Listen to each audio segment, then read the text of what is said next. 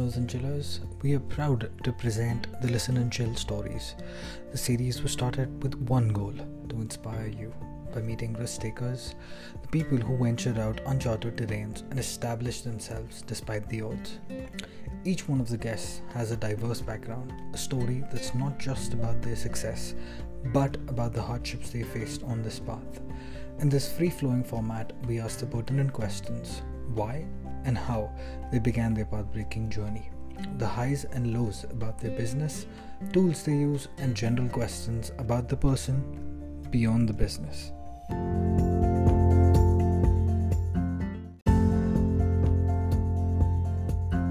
My favorite listener and chiller. Join us in welcoming Sandra Clark, a great example of an accidental entrepreneur and a reinventor. Sandra was laid off from her university, but that led her to become a LinkedIn expert and set a career helping individuals socially. In this episode, we talk about her story, the evolution of LinkedIn, helping candidates stealthily find a job, business details, and more. It's time to listen and chill.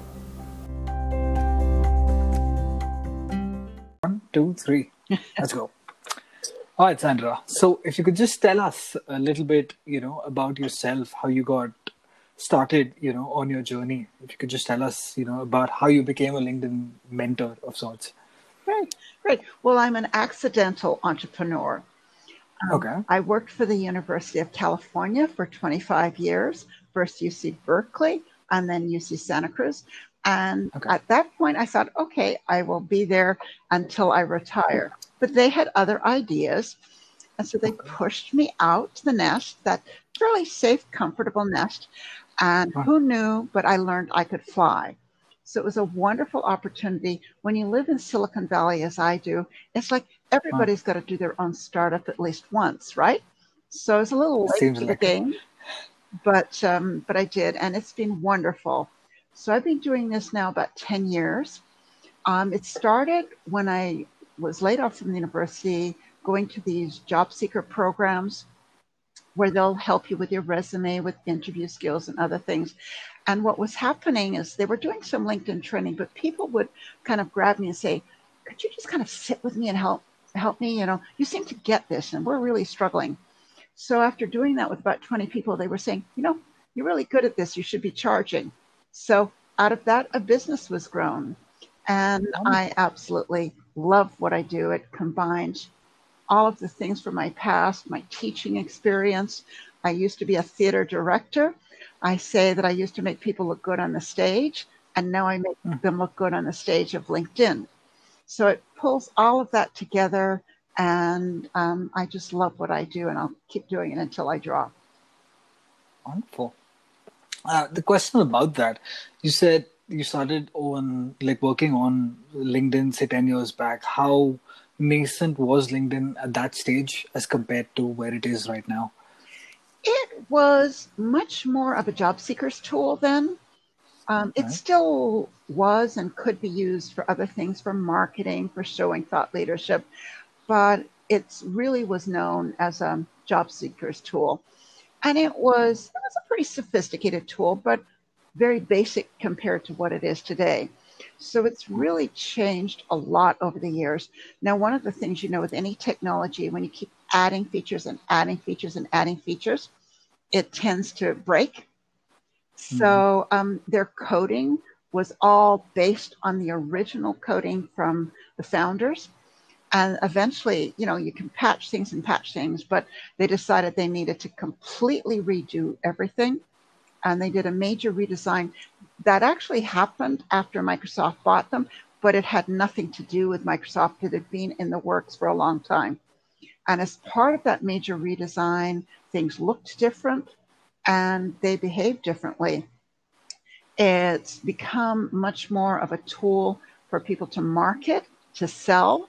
Sometimes it's very annoying because people seem to be constantly just trying to sell to us instead of building relationships.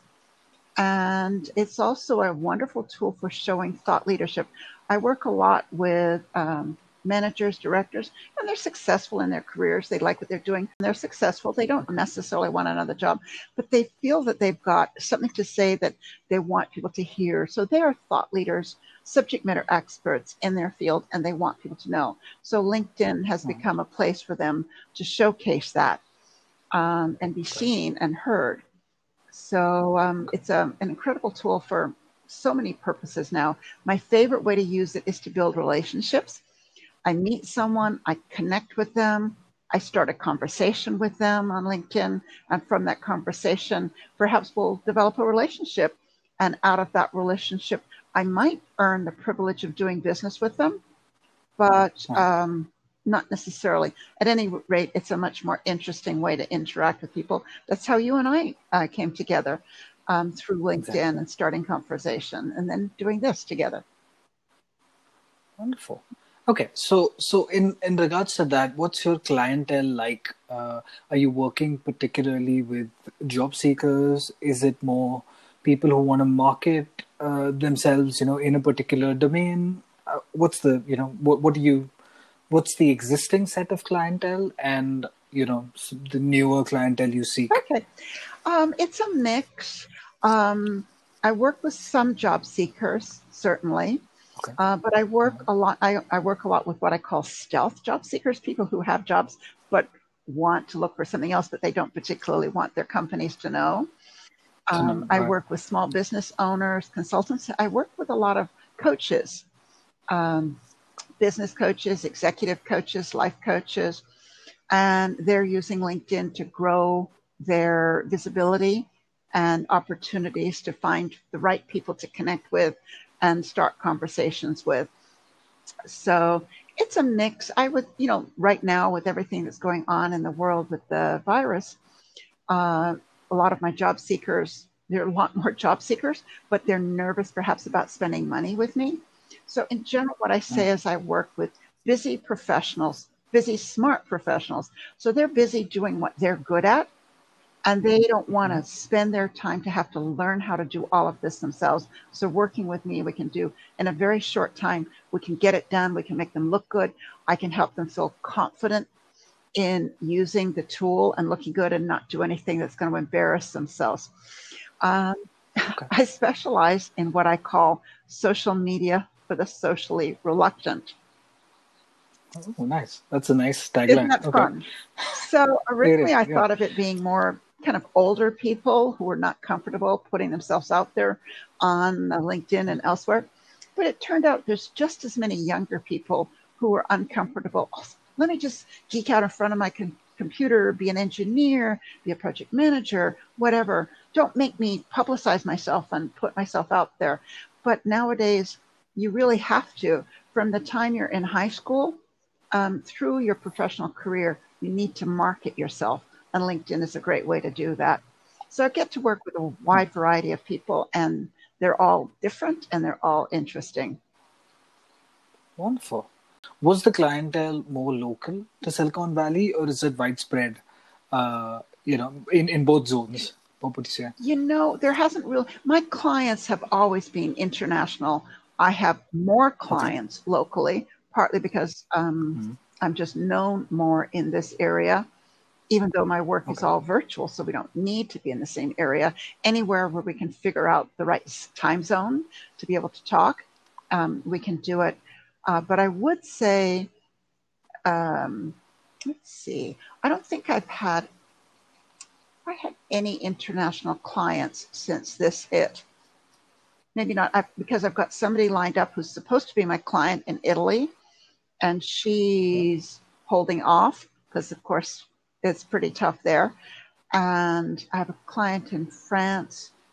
I think she's scheduled for next month, so we're we're going ahead. Um, so it's it's hard to tell. It may take a little while before I really see the effects of that. Um, I've always had clients across the United States, and I think as some pockets are hit harder, um, they may hold off.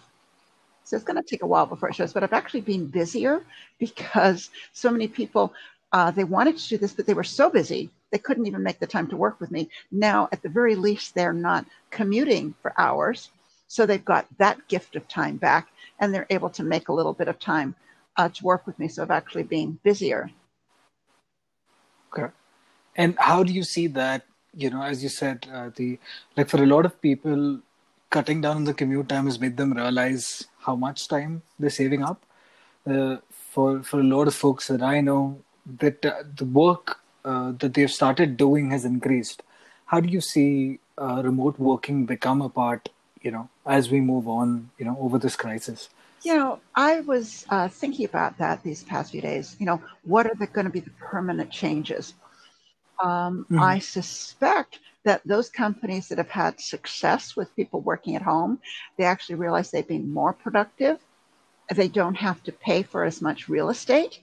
I think a lot of those mm-hmm. companies are going to permanently move to more people working from home. Um, I think that um, uh, it's really hard to know what's going to change, what's going to be permanent. Uh, there are a lot of people that are just desperate to be with people again.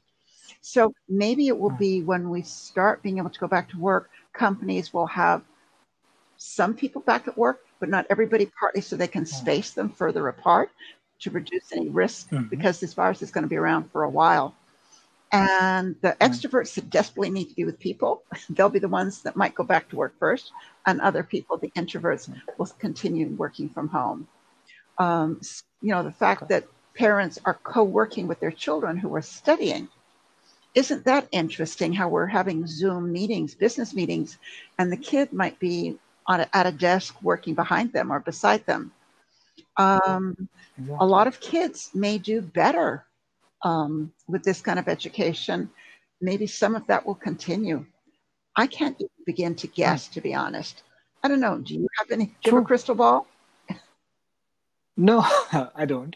But I, I predict that I think it'll be as as you were saying a combination of the two because there'll be a lot of people who see you know the benefits of that as you mentioned you know having your uh, you know offspring your child sort of in close vicinity while you are still working. So you could still keep a sort of eye on that. I think that might you know factor in as you mentioned.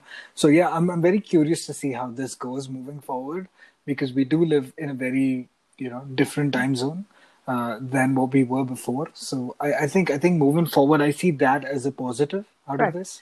One so all right. The I was going to say sorry, one of on. the things I've I've seen with my friends and also my kids, um, who are all right. still working, they're actually working longer hours uh, because there's so many yeah, I'm doing the emergencies because of what's going on. That they're and right. that worries me because they're going to work too much. They're going to get overtired and they're going to be more vulnerable to getting sick. So I'm a little concerned about that. But most people I know are working longer hours now. Right that's that's the general uh, you know sort of commonality that I've seen amongst everyone that everyone seems to work more. I'm not sure how that happens when you're at home. You tend to work more, but that's that's exactly what's happening. All right. So just one other question for this segment. Did your uh, like as you transitioned, you mentioned that you know you you helped out ten to twenty people. That led to you know opening the business up did the mindset completely change or do you still feel as an employee sometimes that you may be answerable to someone? Uh, you know does that thought ever come um, you know in the head? Oh, interesting. You know it certainly right. did for a long time. I definitely so many years working for somebody else i had never had my own business. So i definitely had an employee mindset and uh, okay. uh, it took a long while to change. And I didn't think I was well suited to working at home on my own, but it actually turned out okay. pretty well. I have a lot of networking events, so I have a lot of interaction with people. I'm an introvert, so I'm actually fine working at home on my own. It took a long time to develop the discipline of working for myself. You know, how do you divide up your day? It's mm-hmm. very easy to want to go and just uh, goof off, relax, do nothing. So I ended up, you know, finding the structure, but it took quite a few years before I really had um, a good structure to my day that was productive. Okay, sweet. Thank you so much for that, Sandra.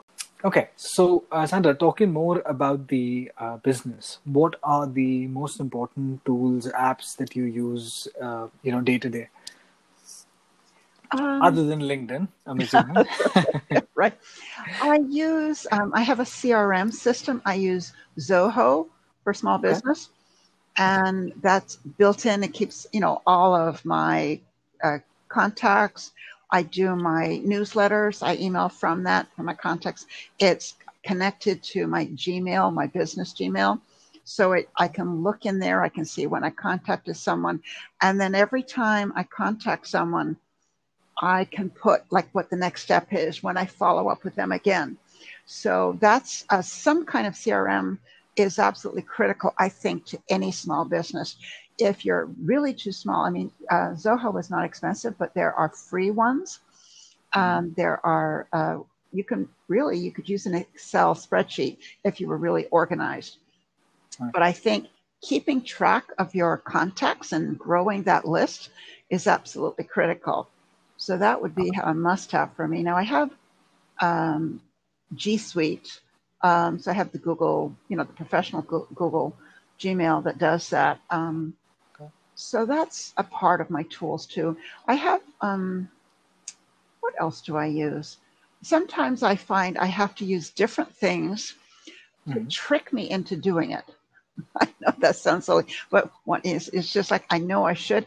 Uh, so even although Zoho's great and I use it as a reminder, I also use I used to use Wunderlist. They've just closed now. They or they've been taken over by a Microsoft product Microsoft product called To Do, uh, and that I keep my speakers engagements and things on there, uh, just for a different thing. I use Evernote. Oh. Um, um, and of course, I use Zoom. Zoom is, is great. I used to use GoToMeeting, um, but so many more people were comfortable with Zoom uh, that I switched over to that and really love it. So those are kind of probably my key ones. Okay. So just follow up on all of those. So for G Suite, I know that also has a recording uh, software, Google Meet. Do you use that, or is Zoom the preferred? Uh, Zoom you know, your go-to. Funny enough, I had a client the other day who was a former Google employee, oh, and okay. she said they hated using Google Hangouts and Hangouts and things like that because it just didn't work as well as Zoom. And she was embarrassed okay. that it didn't, you know. But okay. you know, sometimes you got to work with things that are reliable. All right. Okay, and uh, you mentioned Zoho CRM. Uh, the free, like you know, we use an open source uh, Suite CRM, and you know, build an enterprise solution on that. Other than uh, so, how how comfortable are you with uh, with using Zoho? Do you primarily use that for newsletters and campaigns? Yes. Or I use it. Are there other things that you use it for? There are other things you could use it for. I could right. do webinars from it. There are all kinds of. I have the sort of suite of products. I could do everything. But sometimes okay. I just think, I can't learn something new. Don't make me. right, and I just, um, you know, so let me use something that I know how to use, I'm comfortable with. So there are a lot more things I could do with it. And sometimes I just go on strike and say, no, leave me alone. mm-hmm. I don't want to learn something new. I like new things, but uh, sometimes it's just hard. Sometimes it's overwhelming, right? Especially so, technology, because so I'm my own IT tech support as well. Right. I mean, when so you are a one-person business, I'm assuming, right? Yes. Right. So handling that again, you have to be sort of on all fronts. And as you mentioned, IT and support. Do you also have a website hosted somewhere, or is it I primarily do on LinkedIn? LinkedInmentoring.com, and I right. manage that. I take care of that. If something I need to do something that's like clever that involves coding, I have someone right. that I can go to for that because that's beyond me. Although he okay. seems to think I can do it and keeps telling me how to do it instead of doing it himself. And I said, no, let me pay you. Please don't make me code. you know, if you give me a right. snippet of code and tell me where to put it, I can put it in. But uh, that's a bit yeah. beyond me. So yeah, I manage my, my website. I have a YouTube okay. channel uh, where I do a lot of short little videos, um, usually just two minutes, just kind of quick, easy tips to help people. And I've been right. learning recently to do thumbnails on the videos so they look better. And I also recently have an intro and an outro. So I've done my 1st mm-hmm. video with that so that they look a little more professional. Just pushing my technology about as far as I can go. That sounds wonderful. In regards to like uh, dialing back to the website, uh, is that like do you uh, i'm sure you must have bought the domain from somewhere but do you host that on a particular platform and do you use any tools for the website like wordpress or well, Wix I, or something um, i use word it's a wordpress based site which has always been okay. um, it's very manageable one of the great things about it is, is if i ever needed someone new to help me with it right. uh, there are lots of people who can do it when you get products that are too specific or too customized it becomes very hard to find to replace them. Of course, probably that's what they're relying on, that you're de- going to be dependent on them. So use WordPress. Right now, it's sort of um, hosted on GoDaddy, I, I, but I, I've been moving it over to SiteGround because there okay. Uh, a lot of issues with GoDaddy. So SiteGround. Do I understand what I'm saying? Not really. This is the web guy. He tells me to do something, and I do it. And and his recommendation is SiteGround yeah. instead of GoDaddy. Okay, sweet. That's a good point. I'll look for that. I too, I think most of my stuff is on Hostinger. So far, you know, it's been good, but I've heard about HostGator and mm-hmm. uh, this one, so I'll I'll check that out. Sweet. Okay. Uh, other than that, uh, sort of, you know, starting out, what were the steps that you had to take? Registering the business, uh, you know, summing up, having the capital enough, you know, to sustain you. What was the plan like, if you will? Um, I'd like to say it was this well thought out plan, but I have to be honest. It was just, okay, I got to figure out how to do that. I've got to figure out how to take money. Oh, I need to set up a PayPal account. How do I do that? Um, okay, now I need to, you know, I need to have the website. I need to do marketing. I need to set. So as um, I needed to learn something to do it, I learned it on the fly and just did it. So sometimes it was not very elegantly done but you know, mm-hmm. I got it to work. And then you go back and you make it look a little better. Some things I'm still going back to. Okay. But, but it wasn't like, I'm sorry, go on, go on. No, that was it. It wasn't this great plan. Right. Which is which is how I think, as you said, accidental entrepreneur. That's how it, it is for most people. Like you see an opportunity and you're like, I want to get into this. We'll figure out the logistics of it later. Uh, but I think that's that's a smart approach to have. I know of other people who'd purchase like get a business registered, have a holding company in place, and then move from there. Both approaches seem to work. Mm-hmm. You know, it's not one one size fits all. So that's wonderful. Okay, I, so I, say, I think if you think about all the things you have to do, you get overwhelmed and you panic and you can't do right. anything. So if you just say, okay, I can do this one thing, then it feels achievable. Okay.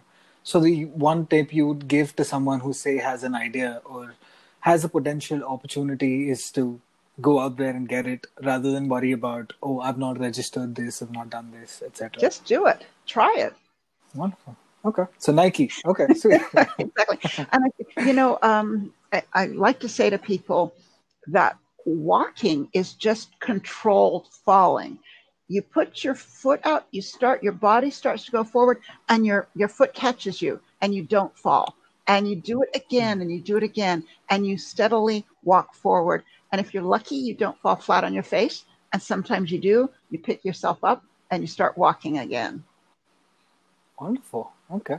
There's something I remember uh, seeing in uh, Ray Dalio had a video about the seven principles of success or something, and he mentioned you know something on those lines, like just one step you know uh, after the other and that lets you cross whatever barrier you know comes ahead. So wonderful. Just thank you for highlighting that. It is yeah. And uh, so so time frame like uh, time frame wise when you started because you know it wasn't a uh, business plan per se what's the time frame you looked at were there goals that you had set for like six months that i want to have so many clients or so much revenue? What was the plan? Again, like? I'd like to say that I had right. this plan and these goals, but it was just um, I want to make a, you know a certain amount of money that I needed to make to support myself, right.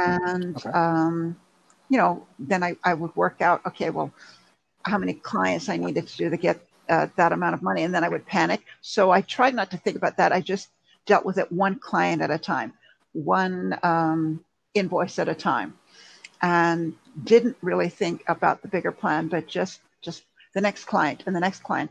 And how many, uh, for me, I do consultations with people, complimentary consultations to see whether we're a good match to work together. And you have to do a certain number of, of consultations in order to get the clients. So you begin to get a sense of how many consultations do I need to do in a week to get the number of clients I need to get to support myself. But I'm afraid I was never that strategic or organized. It was just one client at a time. Wonderful. Okay, that that should be like you know, as you mentioned, it's more of an optimistic approach that I'm gonna go get the client and then worry about you know uh, how much revenue they'll bring in. Sweet. So one more thing I wanted to understand: uh, what was so how much time did you invest in acquiring a new client, say when you started, as compared to how you do it now? Like, was I'm sure the approach must have evolved over the years, but you know, if you could walk us through how it began to, you know, like now. Okay, to some extent, the um, in the earlier years, far more of my clients were more personal referrals, people that I actually knew who knew somebody, and so of the consultations I, I gave, people they didn't know how much it was going to cost, but they already had a sense that they wanted to work with me. So of say ten consultations, say probably eight people would go ahead and schedule some coaching with me. Now I do a lot more marketing, international marketing, and the people uh, ha- might have been referred. They might have just seen something I'd written, and so those numbers have changed. So now, perhaps out of 10 consultations, two people will schedule with me. So that kind of proportion has shifted. I have to do a lot more work, but then, you know, my income has grown too. Um, Right. so I do, Okay. you know, I, I, I, spend a good amount of time on marketing. Right. And you know, uh, following up on that, marketing wise, is LinkedIn a tool you primarily use for marketing, or are there other you know campaigns, uh, Facebook ads, etc. that I don't run? do any ads. Um, I don't do Facebook Okay. ads. I mean, I know people have a lot of great success with Facebook. I have a business presence there. I use it, but it's not really for me the place I like to use. Um, I get more value out of LinkedIn. Obviously, I do do a regular uh, email newsletter uh, twice a month, Okay. and that was the biggest single thing I've done to increase my business. I would do a newsletter mm, kind of when I felt like it. Might be once a month, Okay. might be every three weeks. I tried to be regular, but I didn't want to bother people and I didn't have it really set. But when I got the CRM set up, when I had, okay, I'm going to do a newsletter every two weeks, um, that was the big thing for me because the constant, I always, you know, it's not a sales newsletter, it's tips about using LinkedIn. So I just try to be helpful and that goes out regularly and it reminds people not just if they want to work with me oh you know what? My sister-in-law could do with that help. Oh my son is about to graduate. I'm going to give him a gift of uh, this training to help him set up his linkedin as he goes into the workforce. And they just think of me by seeing that regularly. And i'm seen as an expert because i'm constantly sharing good information. So that was the single best thing that i have done with my business. And that's Okay. So having that regularity, as you said, of sending it every fortnight, that really helped. And as as you also mentioned, sort of the graph has changed uh, because the conversion rate, if you will, was so high before because it was more personal referrals, more people you knew who were more likely to convert.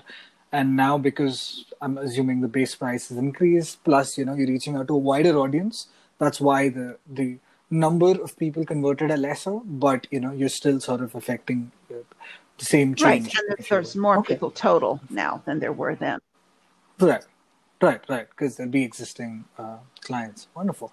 Okay, so uh, just a couple of questions before we end this segment. Uh, what would you say is your like one moment, like your best uh, success so far in the business? Like the one day you, one moment you remember uh, when you think of success. Uh, there are lots of little moments. I think for me, one of the most fun moments was when somebody in Spain decided to do a map of LinkedIn experts around the world. And. I was the only person listed on his international map in Northern California. Uh, wow, you know, that's I'm just a something. small entrepreneur in Silicon Valley, and there are many LinkedIn trainers, but I had been visible enough internationally to get put on this map.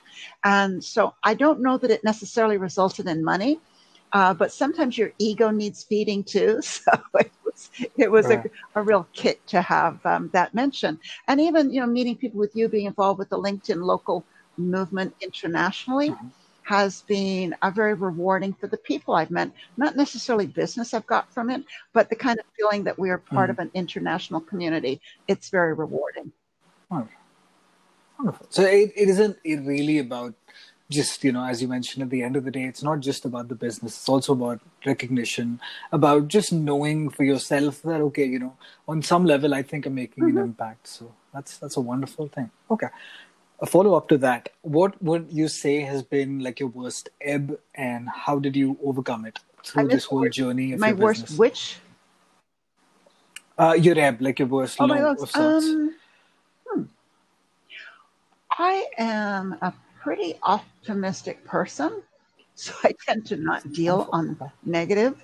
Um, Okay. So I don't know. What would it be? I mean, you have moments. Certainly, there have been moments. It's like, right. what am I doing? How do I think I can ever, you know, make this successful right. and grow? And um, you know, you just get down on yourself. But um, I don't. I don't okay. like to live in a place of negativity.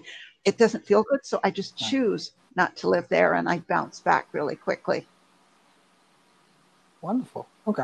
Now that's again, I'm, I'm saying wonderful a lot, but that I, I like that approach that uh, even if you're going through, you know, as you said, you don't want to have that thought when you have your own business, like, what am I doing? Clearly, you know, you pick this, you know. So uh, a lot of people don't accept that. Whenever that comes, they're like, I, I need to get out of this, which isn't the end solution. So I like that approach a lot. Thank you so much. Network having friends and colleagues sure. that you can go to for that support when you're down is really important too.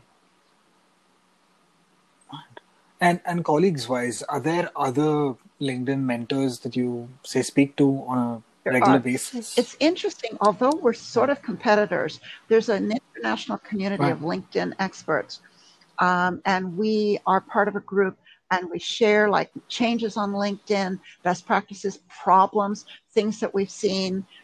And it's an incredible community that I'm privileged to. It's like, gee, they let me in. How did that happen? there are other people who are very competitive and there would never be a part of this group because it's just like, oh, if there's any business, I want it all. Whereas we're, you know, we'll refer right. business uh, to each other. Someone is on the East Coast, and she said, well, I really don't want to travel to the West Coast. There's some speaking things. You know, would you like to do it? I've got a couple of colleagues in San Francisco, and if I don't want to drive up there, I might give the business to them. Or I think they're a better match. I don't do a lot of sales training. Um, it's not what I enjoy doing. Okay. And there are LinkedIn experts that are specifically about like sales navigator or sales uh, sales training on LinkedIn. And so I refer business to them and they refer like individuals to me. So some of this community is incredible, really wonderful. Yeah, it's it's a smart, uh, you know, strategy, if you will, to, to move forward rather than worrying about the competition because success is out there for everyone to have. There's plenty out there for all of us, right. and the more we put out there, the exactly. more we receive. If people are in scarcity mode, there's not enough, so I got to keep everything I'm going to have. Then you know, I feel sorry for them, and I don't think that ultimately they'll be successful. Exactly. All right, Sandra. So this is sort of you know just a general tidbit section of sorts uh, to start off because you know we're still leading off the business. Is there a favorite quote or saying, one motto that you hold uh, dear to yourself? um,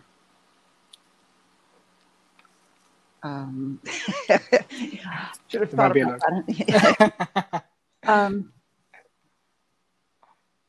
you know, there, there, there's something, and for some reason I'm not not thinking of it. It's, it's, about making it. Uh, I hate to use the Nike thing, just do it, but it's something like um, anything is possible. Okay. So that, that's a that's a you know that motto sort of sums up so many others. So that's that's a wonderful one. Sweet. Uh, following up, um, is there a song, uh, a movie, a TV, an audiobook, something that you know you listen to on repeat? Oh gosh, um, you know, I I listen to a lot of podcasts. Okay. And um, one of the podcasts I listen to regularly is Gretchen Rubin's The Happiness Project, and um, it's just it's it's positive. She does um, uh, she does it with her sister, and I just okay. enjoy the camaraderie between the sisters and the positive approach they take. And you you probably hear from me a lot. I like the positive side of things. It's a, it's a nice way to keep yourself motivated. You know, hearing these inspirational stories. That was the reason behind our podcast. So hopefully that's added to your list too. uh, you uh, said you live in Silicon Valley. Have you lived in other places too, or has that been home? Oh yes, um, I was born in England. Okay. I don't sound like it. I know my family all still still live in England and Scotland. Um, I uh, we moved to Canada when I was little. I lived in Canada and Montreal for okay. a, a long time.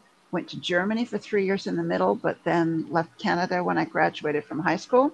Went back to okay. England. Couldn't wait to get out of there. Um, and moved to Thailand. I was a teacher in Thailand for five years. Um, I um, decided to go back to school because the more I was a teacher there, and the more you teach, the more you realize you don't know anything. You better go back to school and learn. And so I was thinking, well, where should I go back to school? Should I go back to England, go to America, go somewhere else? And I would say to my English friends, oh, I'm thinking of going back to school. And they would go, oh, why, dear? Why would you do that? You have a perfectly good job. Um, and I say to my American friends, I'm thinking of going back to school. And they go, you go, girl, go for it right on. And I go, I love these people. And for the most part, I still do the kind of positive can do attitude that is prevalent in America.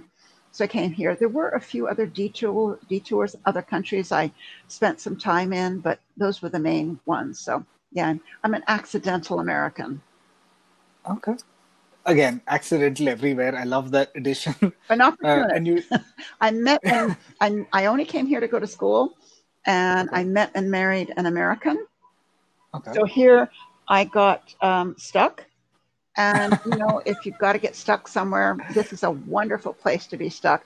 Um, when I first met my husband, his friends were all saying, Oh, she just wants a green card to stay.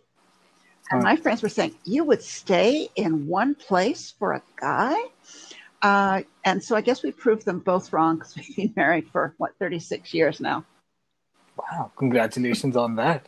Uh, to start off, uh, you had met, you did a great job with both the accents, by the way, the English and American. I loved it. and so, out of all these places, I'm assuming the answer is Silicon Valley. Uh, you know, your your favorite spot to be in. Uh, is there a second favorite?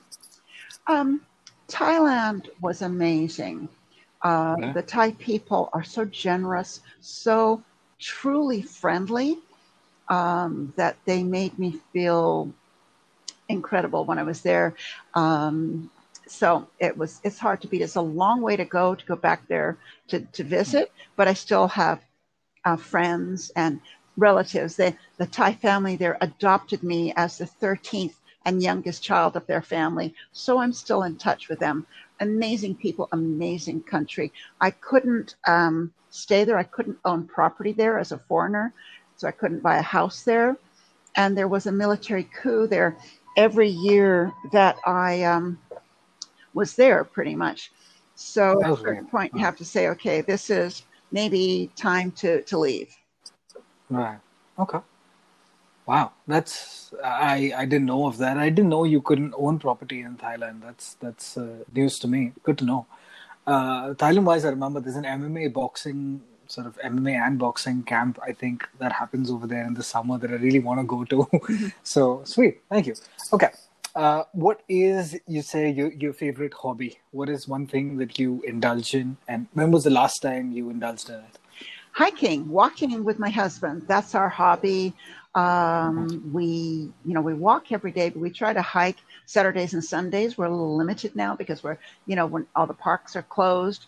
Um. But you know, there's so many beautiful places to do that. We take our dog and we just go up and we uh, up the we've got lots of hills around here to climb, so we get our aerobic workout. Um. And we just love it. So that's been my favorite thing to do for many years now. Okay, wonderful. Uh, one more question I like to ask most entrepreneurs is uh, Do you buy your coffee outside? No. You don't. No. You brew it at home. Absolutely. Is there a particular I, brand I, that you like? I get up at five in the morning and I have my cup of coffee. I'm not, you know, I'm up at five. I don't want to go anywhere. I don't want to see anybody or talk to anybody at that time. But yeah, make my own coffee. It doesn't feel responsible to be going out and um, using, even if I brought my own cup, it just doesn't, you know, I like always use like I use the reusable pods and uh, we, we save the, the Keurig type thing and we we I use the reusable ones and then we save the grounds to put in the compost heap. Uh, so I try to be conscious of what uh, things I'm using to make this, you know, to not harm the world we're in. Wonderful. Okay.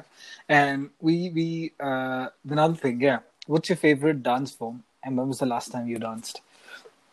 Dance form? Yeah, uh, like it's salsa. Oh gosh, right, talking um, is like uh, bachata. Yeah. yeah, no, I don't dance. My husband doesn't like to dance, and so we've oh. tended oh. to not do that over the years. I used okay. to like to do the Thai dancing. It was very friendly, kind of. It's, oh. it's a beautiful form of dancing, but I haven't done that in many years. Ballroom dancing, probably I would do ballroom dancing again if I could get my husband to go with me. Okay. Oh. What's if you could show us one step of this Thai dance? like something sitting that I could do, what would it be? Okay, it's kind of a you know, like your hand. Okay. that's that's similar to a South Indian dance uh-huh. form because I've seen them, you know, do that because they're very sort of in tune with the body, and you know they seem to be very flexible in that particular dance form. Sweet. All right. So I other than expecting that question, I, I I tend to surprise. So, what uh, other than you know you're working where say you have a day filled with clients? What's an ideal day for you?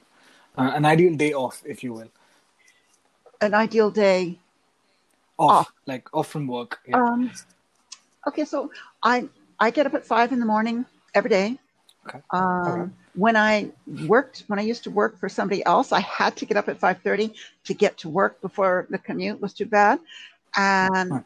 so the moment I left there, I got up earlier because I own the mornings. The mornings are mine because nobody else wants to be up at that time. Even my dog won't get up that early. So, you know, I get up at five, and I have my coffee, and breakfast, uh, I meditate for a little while, um, okay. and then I'll read the paper. Uh, I still like a physical paper. There's something about physicality of it before we get on our screens.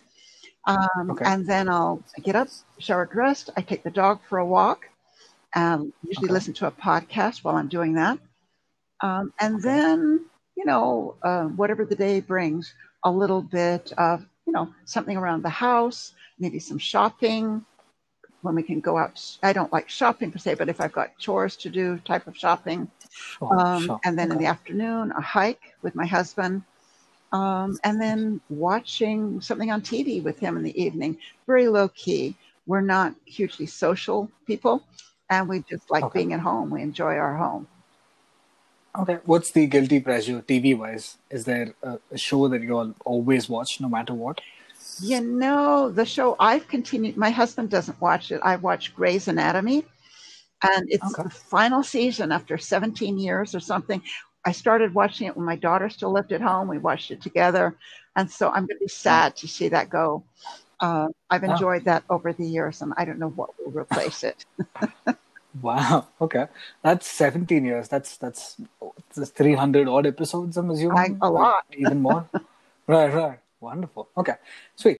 So, Sandra, the, the fourth part is more just about broadening your horizons. So for, for a lot of people who start out their business, they'll probably do it with their job. So the business would then possibly be a second source of income and taxation too. But uh, that would be the second source of income. Other than these, are there any uh, thing that you do or would recommend to someone, you know, as sort of a strategy to diversify their wealth? A strategy to what? I missed the part of your question. Uh, to, to diversify their wealth, to invest in you know something else, increase their streams of income? Okay. Um, I think that's a great idea to have different streams of income coming from different sources, but also right. psychologically having, you know, right. like when something's not going well, you've got something else that is going well, and you can kind of move around between them. And also, the world around us is constantly changing. So, mm-hmm. right now, you know, LinkedIn make a lot of business or something or disappear one day, and I wouldn't have that business now. I'll retire at that point. I'm old enough; I can do that. Um, okay. But I, you don't look old, but sure. Thank okay. You. Thank you. You say all the right things. Um, but having um, something that you love to do, ideally, it okay. makes a little bit of money too, but that you really enjoy doing something that is easy to do, that you've got some revenue, but you can do it really easily. And maybe something that's meatier, more complex, but is a longer term thing for you to do um, would be the best I could think of for you.